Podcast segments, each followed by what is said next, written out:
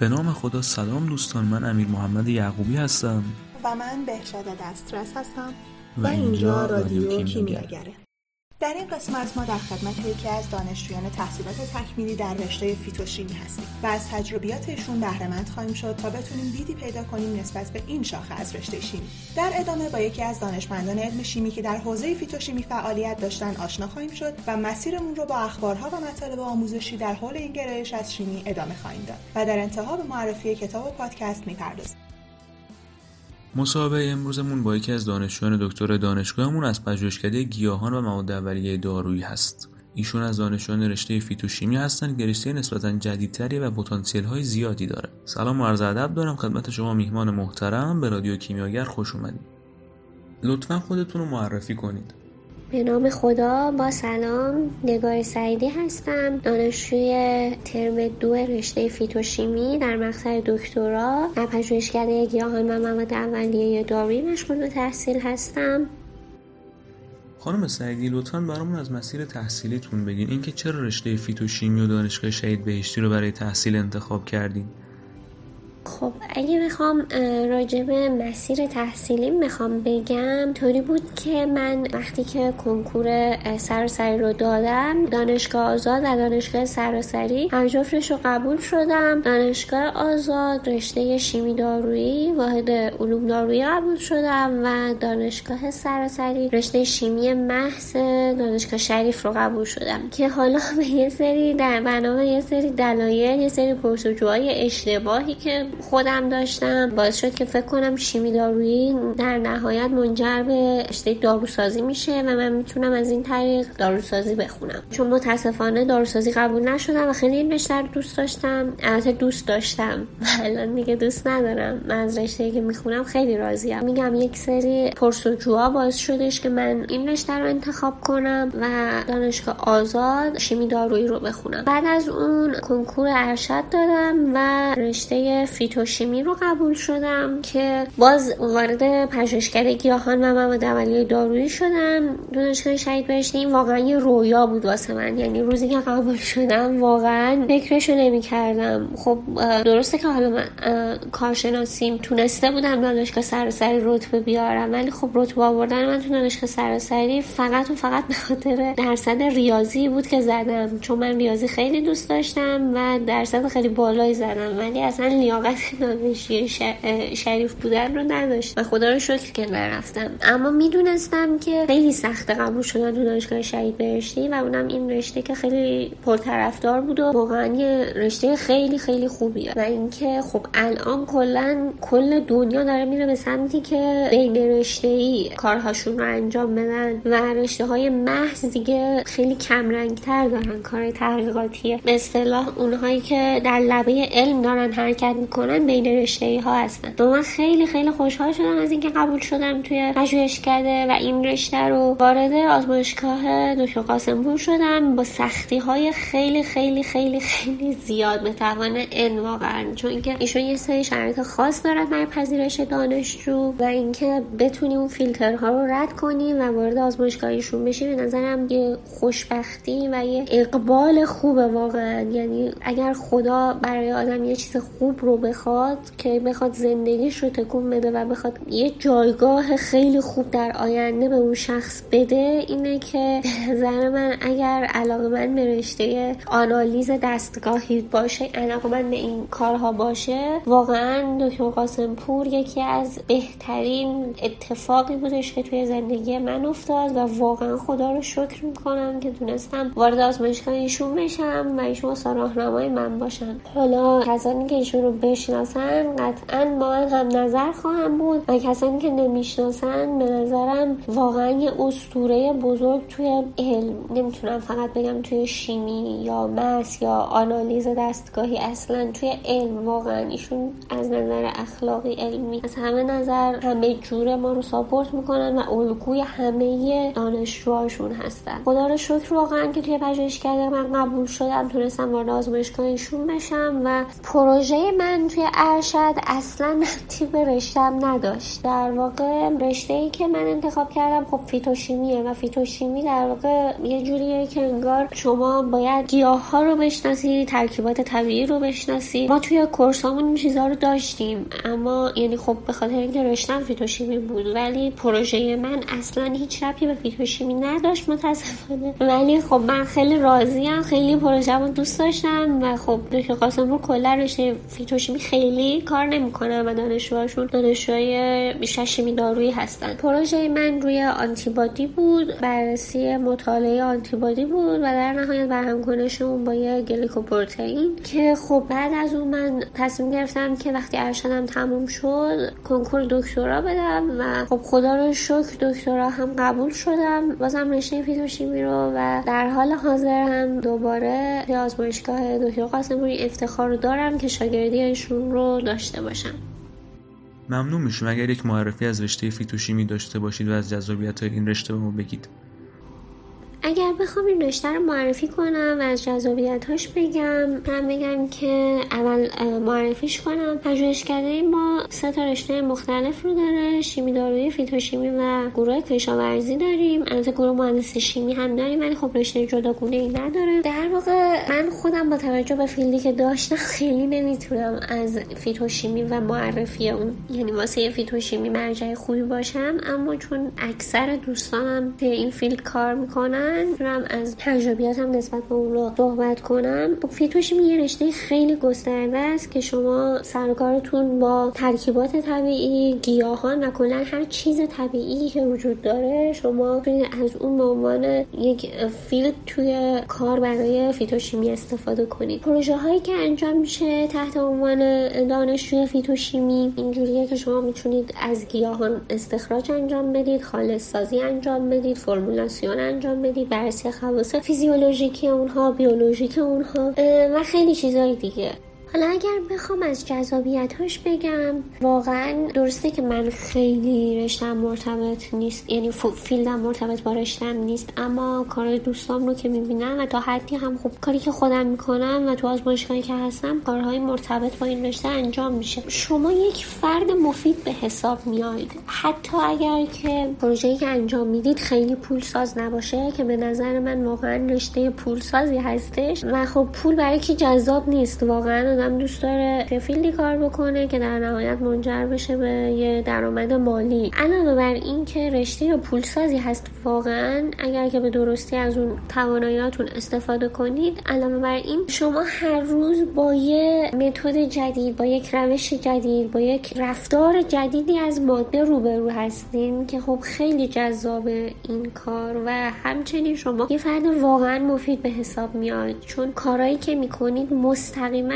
توی زندگی خودتون تاثیر داره. برای مثال شما یاد میگیرید که تمام ترکیباتی که میخورید، تمام ترکیباتی که استفاده میکنید، همه چیزایی که اطرافتون وجود داره میتونه چقدر مفید باشه و شما میتونید چه چیزهایی از این مواد استخراج کنید و به درد یک سری بیماری ها، یک سری کارهایی بخوره که واقعا فکرشو نمیکنید. گیاهان واقعا منابع غنی هستن، یا حالا گیاهان بهتر نگم، تمام ترکیبات طبیعی منابع غنی هستن برای درمان خیلی از بیماری ها. همونطور که قاعدتا همتون میدونید اینجوریه که بیماری های سرطان اکثرا، حالا به جز پرتو درمانی و شیمی درمانی و اینها، روش درمانشون یا جلوگیری از پیشرفت تومور با استفاده از داروهایی هستش که از گیاه ها گرفته میشه، مثل تاکسول. خیلی از بیماری های دیگه مثل خود ایمنی، بیماری های دیگه همشون ترکیبات طبیعی هستن و حالا یه سری ترکیبات دیگه‌ای هم که وجود دارن که شیمیایی و سنتزی هستن، باز ماده اولیه‌شون از ترکیبات طبیعی گرفته شده. و شما وقتی اینو متوجه میشید واقعاً انگیزه‌تون برای ادامه کار خیلی خیلی بالا میره. اینکه شما بتونید یه فرد مفیدی باشید توی جامعه که بتونید جون میلیون‌ها آدم رو نجات بدید، واقعاً شیرین و لذت بخشه. من خودم میگم خیلی فیلدم این نیست، اما تا جایی که میبینم و خودمم توی حالا یه بخشی کار میکنم که تا یه جایی مرتبط میشه با فیتوشیمی، واقعا لذت میبرم از اینکه حتی بتونی با پژوهشی که داری انجام میدی، با کاری که داری انجام میدی و این فرصتی که به شما داده میشه توی پژوهشکده، بتونین یه فرد مفید واسه جامعه خودتون باشید و بتونید حداقل جون یک نفر رو نجات بدید. و چی بهتر از این که زندگی آدم‌ها رو بهتر کنیم و بتونیم جون افراد رو نجات بدیم. اگه بخوام از جذابیت‌های دیگه این رشته بگم، مربوط به خود رشته نمیشه، مربوط به این رشته که توی این پژوهشکده واقع شده میشه. واقعا میتونم بگم پژوهشکده میتونه یکی از بهترین مکان‌های تحصیل برای هر فردی توی ایران باشه. فکر میکنم که تمام کسایی که توی پژوهشکده با من همکلاسی و هم‌آزمایشگاهی هستن همین نظر رو داشته باشن. از همه نظر شما ساپورت میشیم. واقعا پژوهشکده یکی از بهترین و قشنگترین جاهایی هستش که من توی زندگیم تا حالا داشتم. شاید خیلی وقتا خستشم، خیلی وقتا تا 9-10 شب آزمایشگاه باشم، واقعا یه وقتایی آخر هفته دیگه توان ندارم، دیگه نمیکشم، ولی قشنگی و جذابیت کاری که توی پژوهشکده انجام میشه خیلی خیلی مشتاق میکنه آدمو و اون جوی که وجود داره، اون انرژی مثبتی که تک تک استادا میفرستن و اون پویایی که هستش توی پژوهشکده باعث میشه شما هیچ وقت خسته نشی، یا حتی اگرم خسته میشی یه نیروی محرکه‌ای باشه که همیشه شما رو تشویق میکنه که به جلو بری و هیچ وقت نخوای که دست بکشی از اون کاری که داری میکنی و همیشه برات جذاب روی گشاده اساتید و جوی که توی پژوهشکده وجود داره بی‌نظیره. به نظر شما چه کسانی بهتره که به این رشته وارد شن؟ شما چه مهارت‌هایی رو پیشنهاد می‌کنید برای کسایی که به این رشته وارد میشن؟ چه درس‌های اهمیت بیشتری دارن؟ اگر بخوام بگم چه کسایی میتونن وارد این رشته بشن، به نظرم هر کسی که دوست داشته باشه، واقعا آزمایش و پژوهش رو دوست داشته باشه و بخواد قدمی رو به جلو برداره. در واقع میدونیم میخوام چی بگم، میخوام بگم که انقدر این رشته جذابه، انقدر محیط توی پژوهشکده جذاب و قشنگه، حتی اگر که شما فقط عاشق پژوهش و آزمایش کردن باشید، وارد این کار که بشی امکان نداره خوشتون نیاد. من خودم جز کسایی بودم که بدون اینکه بدونم همچین چیزی در انتظارمه وارد این رشته شدم و من علاقه اولیم داروسازی بود، ولی خب الان به اینجا کشیده شدم و این رشته رو و این کاری که دارم انجام میدم رو حاضر نیستم با هیچ چیزی عوض کنم. یعنی اگر الان بگن شما یه میکروچیپ ما توی مغزت کار میذاریم، شما همه درس‌های داروسازی رو از بری بیا برو داروخونه خودت رو داشته باش، یا اینکه نه بیا برو پی‌اچ‌دی داروسازی رو بخون، واقعا حاضر نیستم این کارو بکنم و من عاشقانه رشتم و کاری که دارم انجام میدم رو دوست دارم. کسی که میخواد وارد این رشته بشه، واقعا میتونم بگم اگر فقط به پژوهش و آزمایش کردن و دوست داشته باشه محیط آزمایشگاه رو، میتونه این رشته رو بخونه و امکان نداره که خوشش نیاد. چون شما فکر کن با هر چیزی که سر و کار داری، از مواد غذایی تا هر چیزی که وجود داره اطرافت، هوای اطرافت، گیاهان اطرافت، مواد غذایی که میخوری، هر چیزی که استفاده میکنی، همه اینا میتونه مورد آنالیز قرار بگیره و یه سری دیتاهایی از توشون در میاد که واقعا قشنگه، واقعا جذابه. خیلی خیلی رشته گسترده و خوشگل و واقعا خوبیه که میگم حالا نمیدونم تا چه حد میتونم وارد جزئیات بشم. حالا برای اینکه خیلی هم سربسته نگفته باشم، میتونم مثلا یه مثال بزنم. شما فکر کن که میوه انار، خب همه میدونن خواص آنتی اکسیدان داره به خاطر رنگ قرمزی که داره، ولی آیا هیچ کس میدونه که پوست انار چقدر مفیده؟ خب خیلی همون دیدیم روی شامپو و کرم و اینا عکس انار رو میزنن، خاصیت نرم کنندگی داره، خاصیت آنتی اکسیدانی داره، ولی آیا کسی میدونه که اصلا پوست انار میتونه چقدر مفید باشه؟ یا این که مثلا از گیاه ها ترکیبات بسیار بزرگ، خیلی بزرگ از نظر این که میتونه کمک کننده باشه به بیماری، سرطان هایی مثل سرطان سینه یا حالا بیماری های خود ایمنی اینا خیلی هاشون با چیزایی که ما باهاشون سر و کار داریم و اصلا فکرشو نمی‌کنیم درمان میشه و ما اصلا نمیدونیم اینها رو. و شما فکر کن که مثلا همین زعفرونی که دارید استفاده میکنید توی همه خونه ها، اگر اون ماده هایی که توش وجود داره اپتیموم بشه و یک زعفرون خالص، یک زعفرون مرغوب با کیفیت بالا بدون وجود هیچگونه سم، هیچگونه ماده افسودنی شما استفاده کنید، چقدر میتونه خاصیت های زیادی داشته باشه. و اینکه شما ترجیح میدی یه ماده ناخالصی که هیچ آنالیزی روش صورت نگرفته رو استفاده کنی، یا اینکه یه مواد غذایی، ماده غذایی که برگ سبز داره آنالیز شده و واقعا جذابه، واقعا جذابه. حالا مثال من این دوتا بود ولی خیلی خیلی خیلی گسترده است.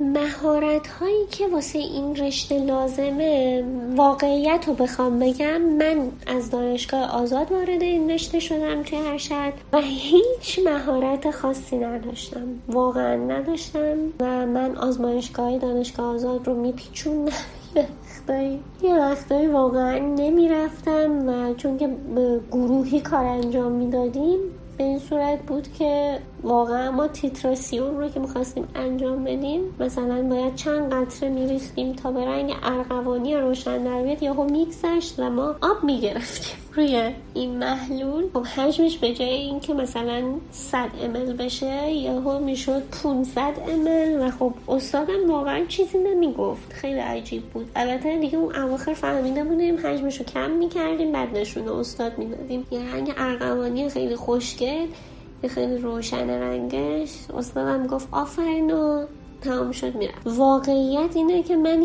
هیچ مهارتی نداشتم وقتی وارد ارشد شدم، یعنی صفر مطلق بودم.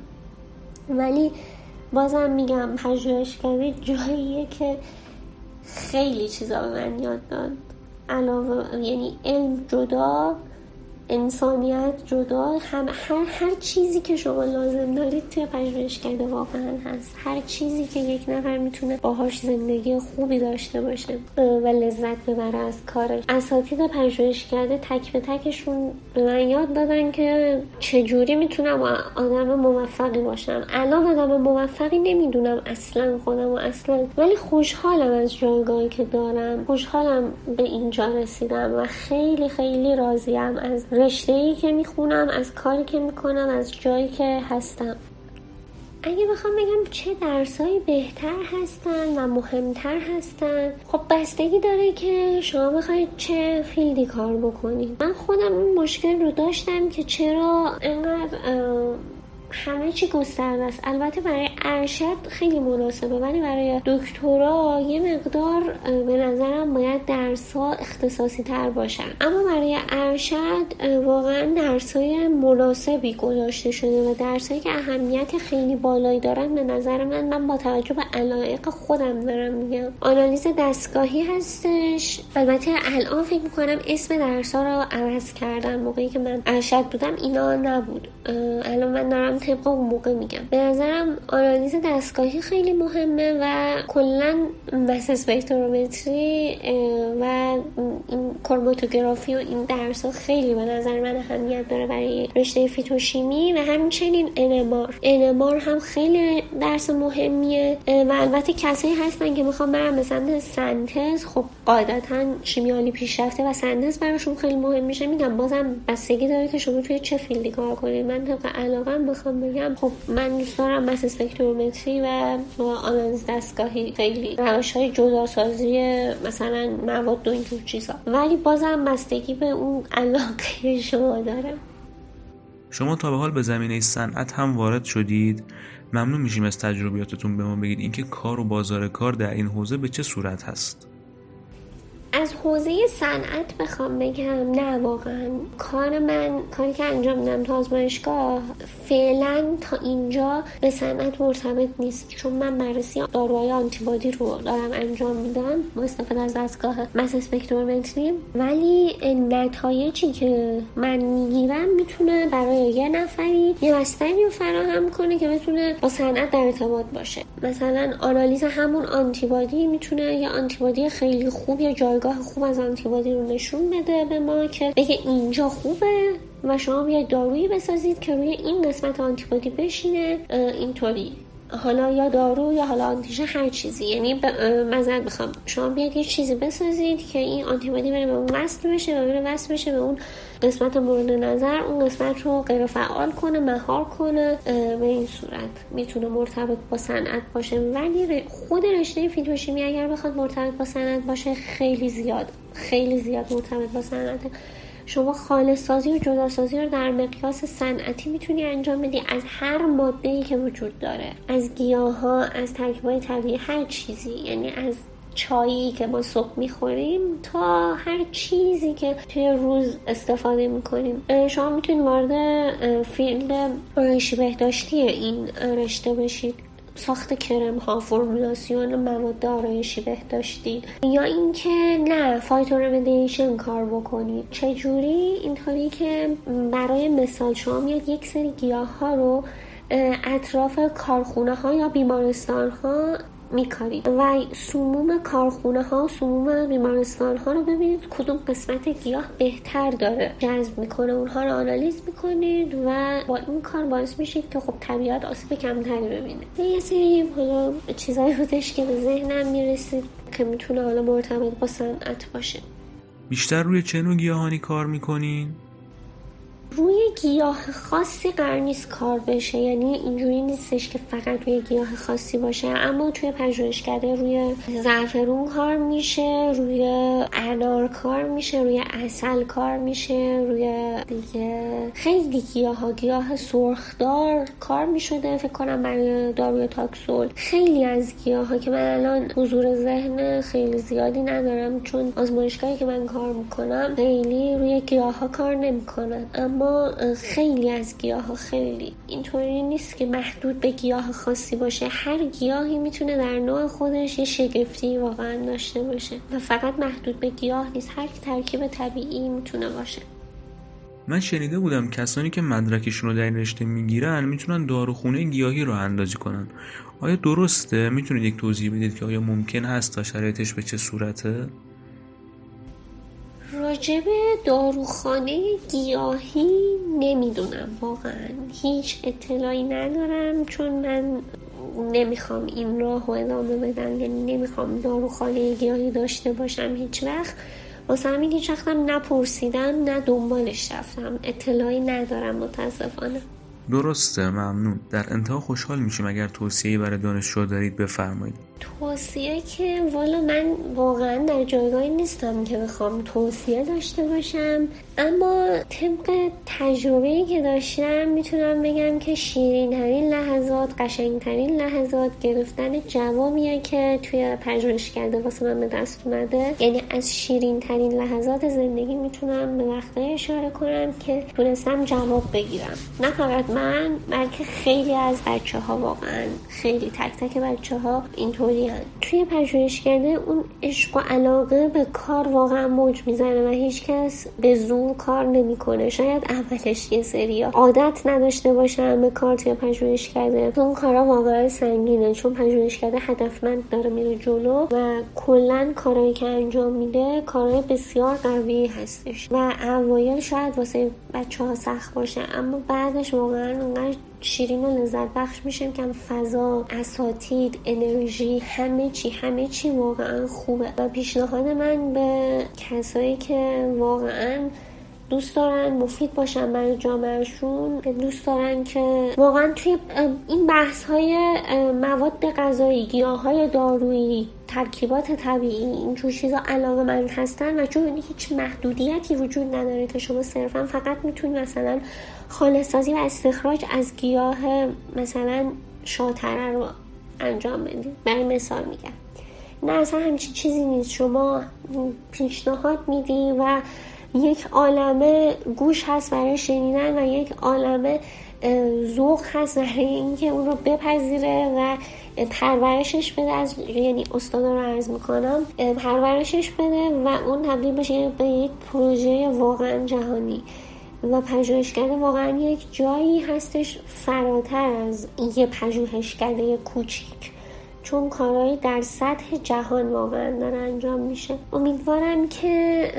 مفید بوده باشه و ببخشید که وقتتون رو گرفتم. اگر چیزایی که گفتم به درد نمیخورد یا نتونستم خیلی خوب توضیح بدم عذرخواهی میکنم. امیدوارم که همه کسایی که دوست دارن وارد این رشته بشن با عشق و علاقه بتونن ورود پیدا کنن و بتونن برای جامعه، برای مردم جهان، واقعا فقط محدود به ایران نمیشه دستاوردهای این رشته، امیدوارم که بتونیم هممون یه قدمی رو به جلو داشته باشیم و با استفاده از دانشی که از این رشته به دست میاریم بتونیم یه قدم رو به جلو برداریم. خیلی ممنون و متشکرم از اینکه وقتتون رو در اختیار من قرار دادید و صحبت‌های من رو گوش کردید. متشکرم.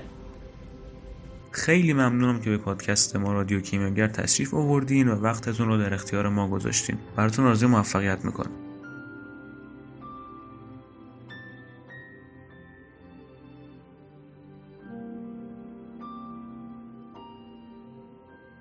دکتر عبدالحسین روستاییان شیمیدان ایرانی هستند که در شیراز به دنیا آمدند. از ایشان به عنوان پدر فیتوشیمی و ترپنوئیدهای ایران یاد می‌شود. ایشان در سال 1331 در رشته شیمی دانشگاه صنعتی کارسوقای آلمان مشغول به تحصیل شدند و پس از پایان دوره کارشناسی تحصیلات خود را در رشته شیمی عالی دانشگاه وین ادامه دادند. پس از آن در سال 1963 در دانشگاه پاویای ایتالیا به تحصیل دوره دکترای شیمی عالی پرداختند و نهایتاً در سال 1966 با کسب درجه عالی موفق به اخذ مدرک دکترا شدند. دکتر عبدالحسین روستاییان پس از بازگشت به ایران از مهرماه سال 1345 به عضویت گروه شیمی دانشکده علوم دانشگاه ملی درآمدند و از سال 1355 ریاست مرکز تحقیقات شیمی این دانشگاه را بر عهده گرفتند. ایشان علاوه بر سابقه 30 ساله تدریس در دانشگاه شهید بهشتی، سالها در دانشگاه آزاد اسلامی واحد تهران شمال تدریس کردند و از سال 66 در دانشگاه آزاد اسلامی واحد علوم و تحقیقات به طور تمام وقت فعالیت داشتند. دکتر روستاییان از سال 1378 مدیریت گروه شیمی دریا در دانشکده علوم و فنون دریایی واحد تهران شمال را بر عهده داشتند. از افتخارات استاد کسب عنوان محقق برجسته علم و صنعت در سال 1361، جایزه سومین جشنواره خوارزمی و سومین جشنواره رازی و لوح تقدیر دانشگاه آزاد اسلامی است. پروفسور عبدالحسین روستاییان عضو هیئت علمی تمام وقت واحد علوم و تحقیقات دانشگاه آزاد اسلامی به عنوان محقق برتر بین‌المللی ایران در زمینه کشاورزی و علوم زیست شناخته شدند. پروفسور روستاییان دارای تخصص گرایش عالی فیتوشیمی و شیمی ترکیبات طبیعی هستند. پروفسور روستاییان دو ترکیب فیتوشیمیایی و ضد مالاریا با نام تهرانولید و دیگری با نام شیرازولید را با همکاری محققان و پژوهشگران کشور کشف و به جامعه پزشکی تقدیم کردند. دکتر عبدالحسین روستاییان که به واسطه تحقیقات گسترده در این زمینه پدر فیتوشیمی و ترپنوئیدهای ایران لقب گرفتند، در 81 سالگی همچنان به تدریس و تحقیق اشتغال دارند، به طوری که تنها در 5 سال اخیر حدود 70 مقاله در زمینه ترکیبات طبیعی به چاپ رساندند. از آثار ایشان می‌توان فلاونوئیدها و اثرات زیست شناختی آنان، ملاریا پاراسایتس اند ترادیشنال مدیسینال پلانتس و پرژن مدیسینال پلانتس نام برد.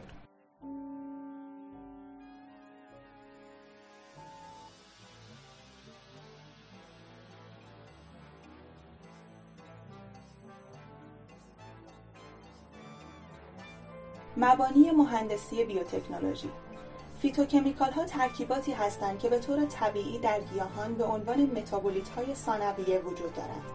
بسیاری از آنها مانند پاکلیتاکسل به عنوان یک داروی مهم ضد سرطان، رزوراترول به عنوان یک داروی ضد سرطان، ضد التهاب و کاهش دهنده قند خون اثرات درمانی دارند. با این حال غلظت آنها در گیاهان بومی بسیار کم بوده و کشت آنها زمانبر است و از نظر جغرافیایی نیز در مناطق خاصی قابل کشت هستند.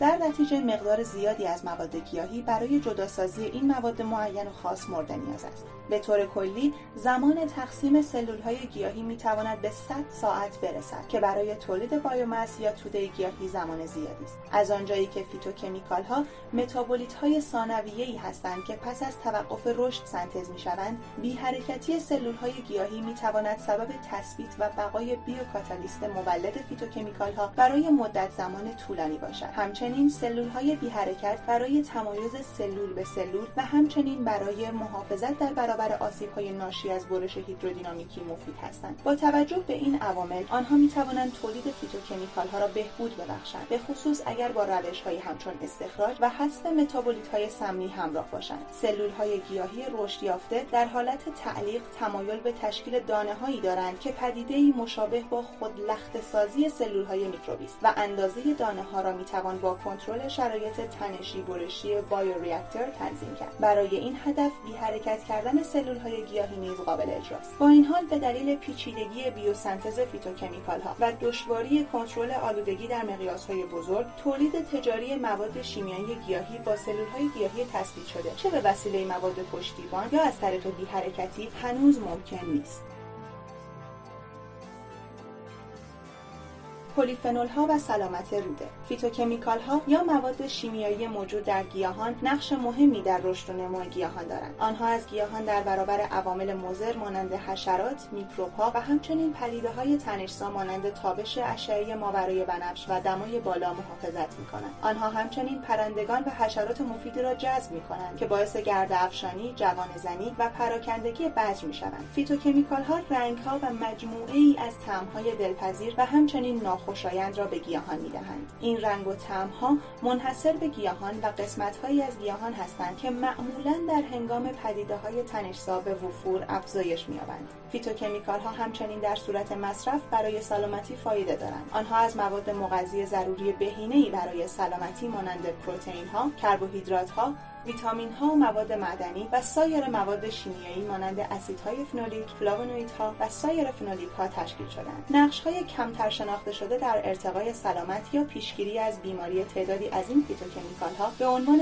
اجزای فعال زیستی در داروهای گیاهی سنتی شناخته شده‌اند، مانند سالیسیلات‌ها یا آسپرین موجود در پوست درخت بید که برای کاهش التهاب استفاده می‌شود، کینین در پوست درخت سینوچا که برای درمان مالاریا استفاده می‌شود و پروآنتوسیانیدین در زغال که برای درمان عفونت‌های دستگاه ادراری استفاده می‌شود. پلیفنول‌ها بزرگترین دسته از فیتوکمیکال‌ها هستند و به دلیل گروه‌های هیدروکسیل متعدد خود به عنوان آنتی‌اکسیدان‌های قوی عمل می‌کنند.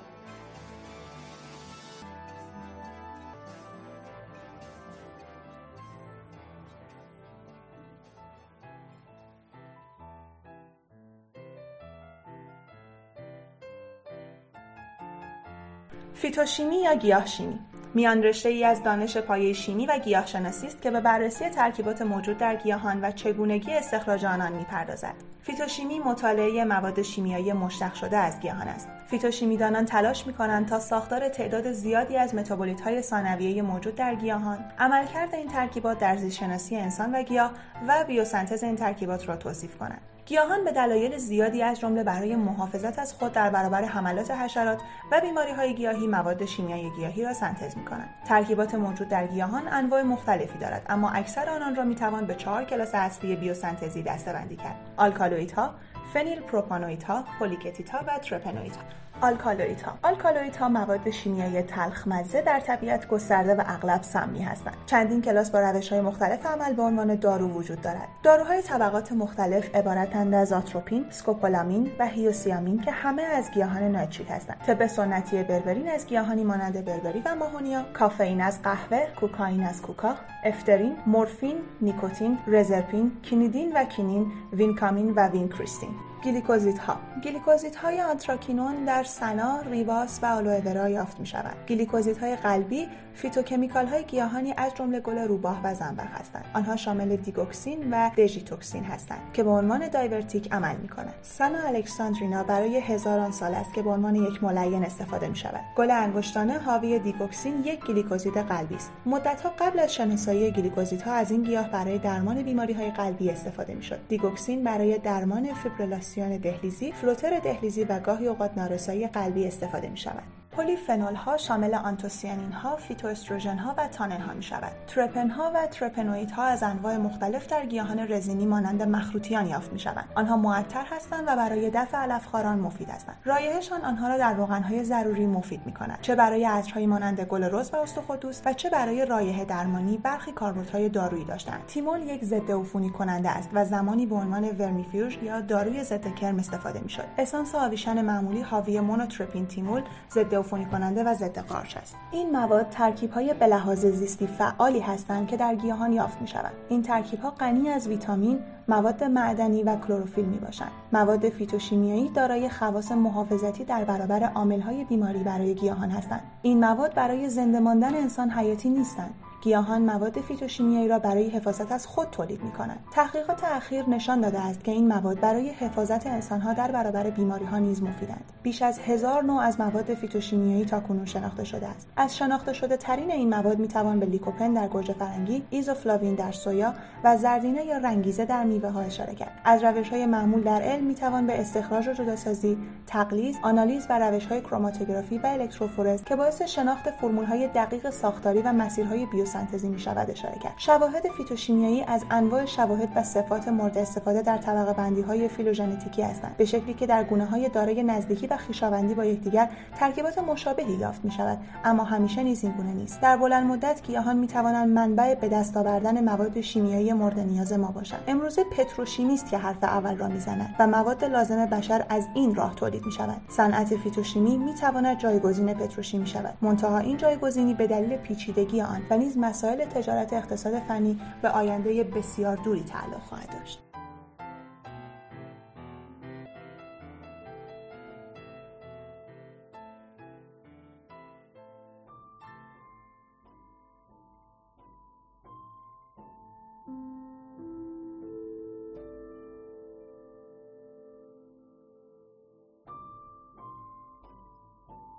کتابی که می‌خوایم به شما معرفی کنیم کتاب مردم گیاهشناسی چشم‌انداز فیتوشیمیایی نام داره. نویسندگان این کتاب دیانا کلاسر و باربارا اشمیت این کتاب رو در سال 2017 نوشته و تألیف کردند. مردم گیاهشناسی چشم‌انداز فیتوشیمی، شیمی در پشت صدها داروی گیاهی، رنگ‌ها، الیاف، طعم‌دهنده‌ها، سموم، مواد دارویی و سایر موارد استفاده از گیاهان رو بررسی می‌کنه. این کتاب مقدمه‌ای برای گیاهشناسی، قارچ‌شناسی و فیتوشیمی که به طور واضح به این زمینه‌های مطالعه پیوست و اهمیت اونها در کشف استفاده از گیاهشناسی در صنعت و تحقیقات مدرن رو برجسته می‌کنه. این کتاب دارای سه بخش. قسمت اول اتنوبوتانی، تاریخچه اکتشاف گیاهان، مسائل جاری مانند حفاظت از حقوق مالکیت معنوی و آناتومی گیاهی رو بررسی می‌کنه. بخش گسترده‌ای در مورد طبقه بندی گیاهان به ویژه گیاهان با نفوذ و اقتصادی از سراسر پادشاهی گیاه برجسته میشه. قسمت دوم فیتوشیمی، مبانی متابولیسم ثانویه رو فراهم می‌کنه، شامل نقشه خطوط مسیرهای بیوسنتز و ساختارهای شیمیایی و روش‌های سنتی و مدرن استخراج و تجزیه و تحلیل گیاه رو توصیف می‌کنه. بخش آخر به تاریخ گیاهان بومی و افراد و مطالعات موردی در مورد گیاهان تغییر کرده که دوره تاریخ بشر رو از 5 منطقه جغرافیایی یعنی آفریقا، آمریکا، آسیا، اروپا و اقیانوسیه تغییر داده. در کل کتاب تصاویر رنگی علم رو به زندگی می‌رسونن، جوهر دانش گیاهی بشر و زیبایی پادشاهی گیاه رو میگیرن.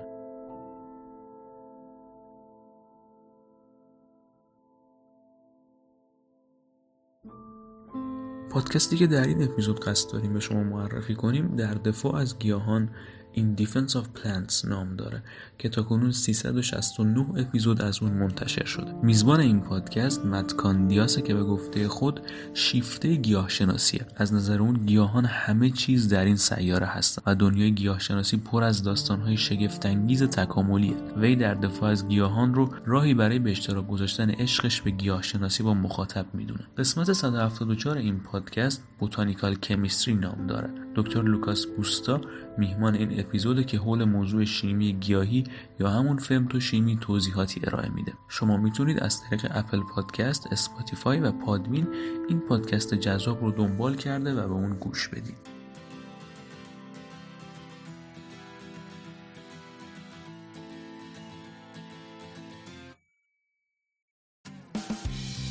در انتها از جناب آقای دکتر زریف سرکر، خانم سعیدی، انجمن علمی دانشکده و تمام دوستانی که ما رو در آماده سازی و تهیه این قسمت از پادکست یاری نمودند تشکر می‌کنم.